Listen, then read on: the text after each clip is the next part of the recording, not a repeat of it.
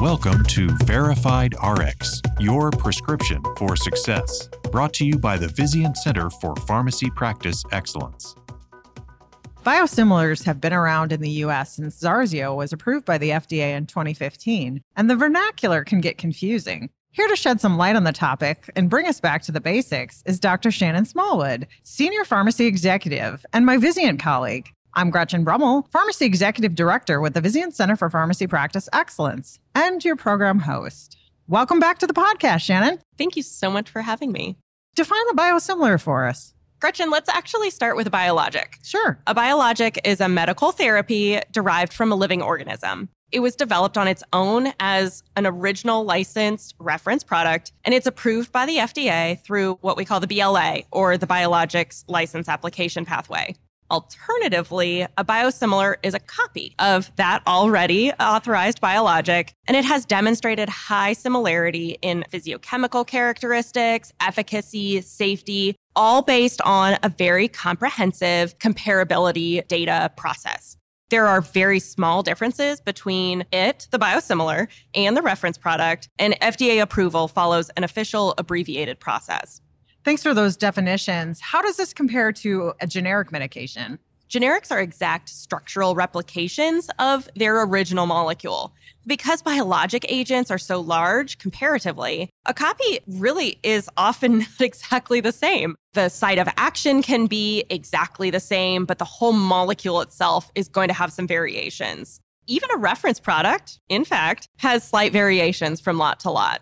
Good to know. What about the term biobetter? How is that used? Now, biobetter is not an official FDA classification or an approval process. Instead, it's really a newer term. I almost consider it marketing. It really describes a biologic based on what we already know about another existing biologic product. It's not similar in structure, but it may serve to treat in the same therapeutic area. It could provide a clinically relevant improvement in safety, efficacy, tolerability, or reduced immunogenicity. Or it may provide a new delivery method, like converting an IV to a subcutaneous product to save time, money, or improve quality of life for the patient that's receiving it.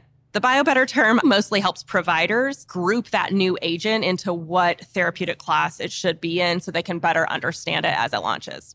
Tell us more about the history of biosimilars and how pharmacies have had to adjust since their beginning. The field of biosimilars has evolved significantly from the initial product launches in 2015. Zarzio was the first one.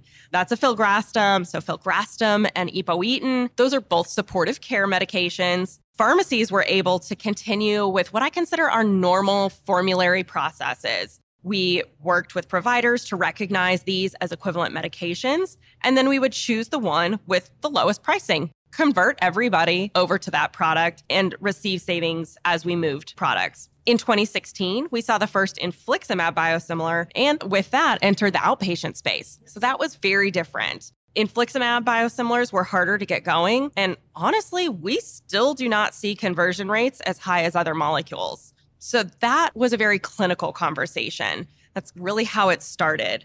Are biosimilars going to perform as well in patients? Could we convince providers of their similarity to initiate moving a patient that's maybe stable on that reference product over to a biosimilar? Pharmacy formulary managers likely remember these conversations very vividly.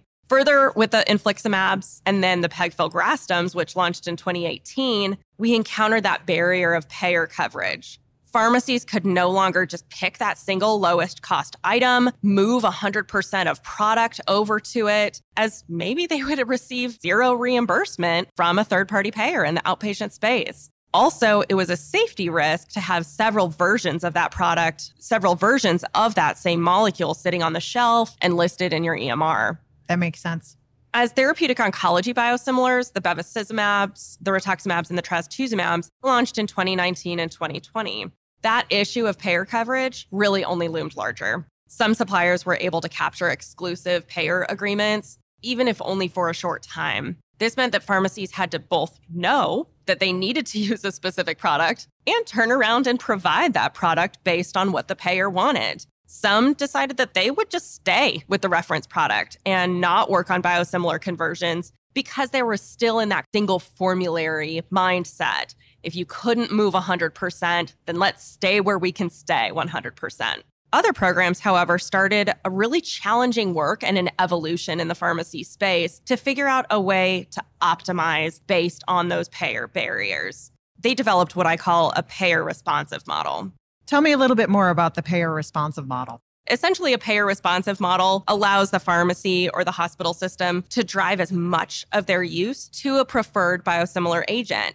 That results in fewer products being stocked and higher revenues by optimizing the margin or that cost versus reimbursement ratio. Payer responsive models can vary by location. Some are very robust, some are very simple. But the main idea is that we now know that the pharmacy team has to be involved in them during this time. If that wasn't enough, we saw insulin biosimilars launched, including the first interchangeable biosimilar. So, another term that we added to the mix. Interchangeable is an official designation granted by the FDA when an agent meets additional requirements outlined by the Biologics Price Competition and Innovation Act. In theory, interchangeable biosimilars are supposed to have a lower barrier for conversion, as pharmacies should be able to switch products more fluidly between that and the reference product. But honestly, it still remains to be seen if it truly carries much of a benefit. Some states have rules that maybe make conversions easier to handle if the product is FDA approved as interchangeable. But when we're in the outpatient space and we're already dealing with those payer barriers, the payers are largely covering based on the NDC, not the molecule as a whole. So we'll see what happens with interchangeability. Well, thank you for that history. It's amazing to me that the challenging aspect of this remains constant, but what is challenging us is dynamic and seems to be different every year. It's absolutely true. We've seen the programs that are able to lean in and build and grow really driving the market here. What do you want our frontline pharmacy staff to know about biosimilars?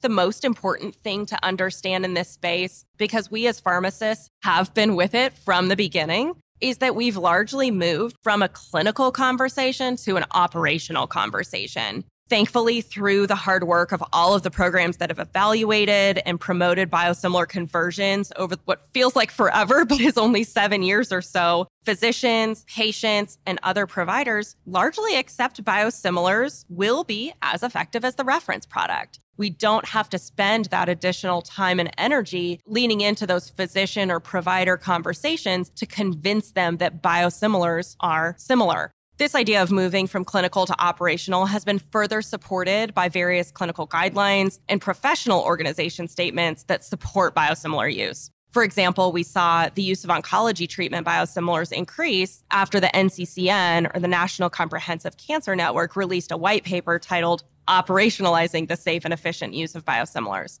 They were all on board. They just wanted to make sure that we did it in a safe and effective manner to limit patient risk. We'll make sure to link to those resources you mentioned in the show notes of today's episode. So, Shannon, what sort of things are you watching in the next year? The next 12 months are going to bring further changes, I think, just along the same trajectory. We're going to enter new spaces with the launch of adalimumab biosimilars in January, expanding the site of care into retail and dive fully into the world of interchangeability. Maybe we'll see if interchangeability provides some additional benefits and takes hold. I suspect we'll also hear more about the newly launched retinal therapy biosimilars. What I truly believe, though, is that the hospitals that have been able to lean in and build that prior authorization program with pharmacy involvement or some other payer responsive model to optimize the use of biosimilars within each molecule, they're the ones who are going to be able to optimally benefit as each of these new agents launch they will be able to identify which agents have the financial opportunities to be able to prioritize how, when, or even if they engage in this space. Well, it's a lot to keep track of, and we will look forward to your take on this in the future. So I hope you'll come back and speak to us. Thank you so much for joining us here today to share your expertise and perspectives. I'm so glad you could be here. Thanks so much, Gretchen, for having me.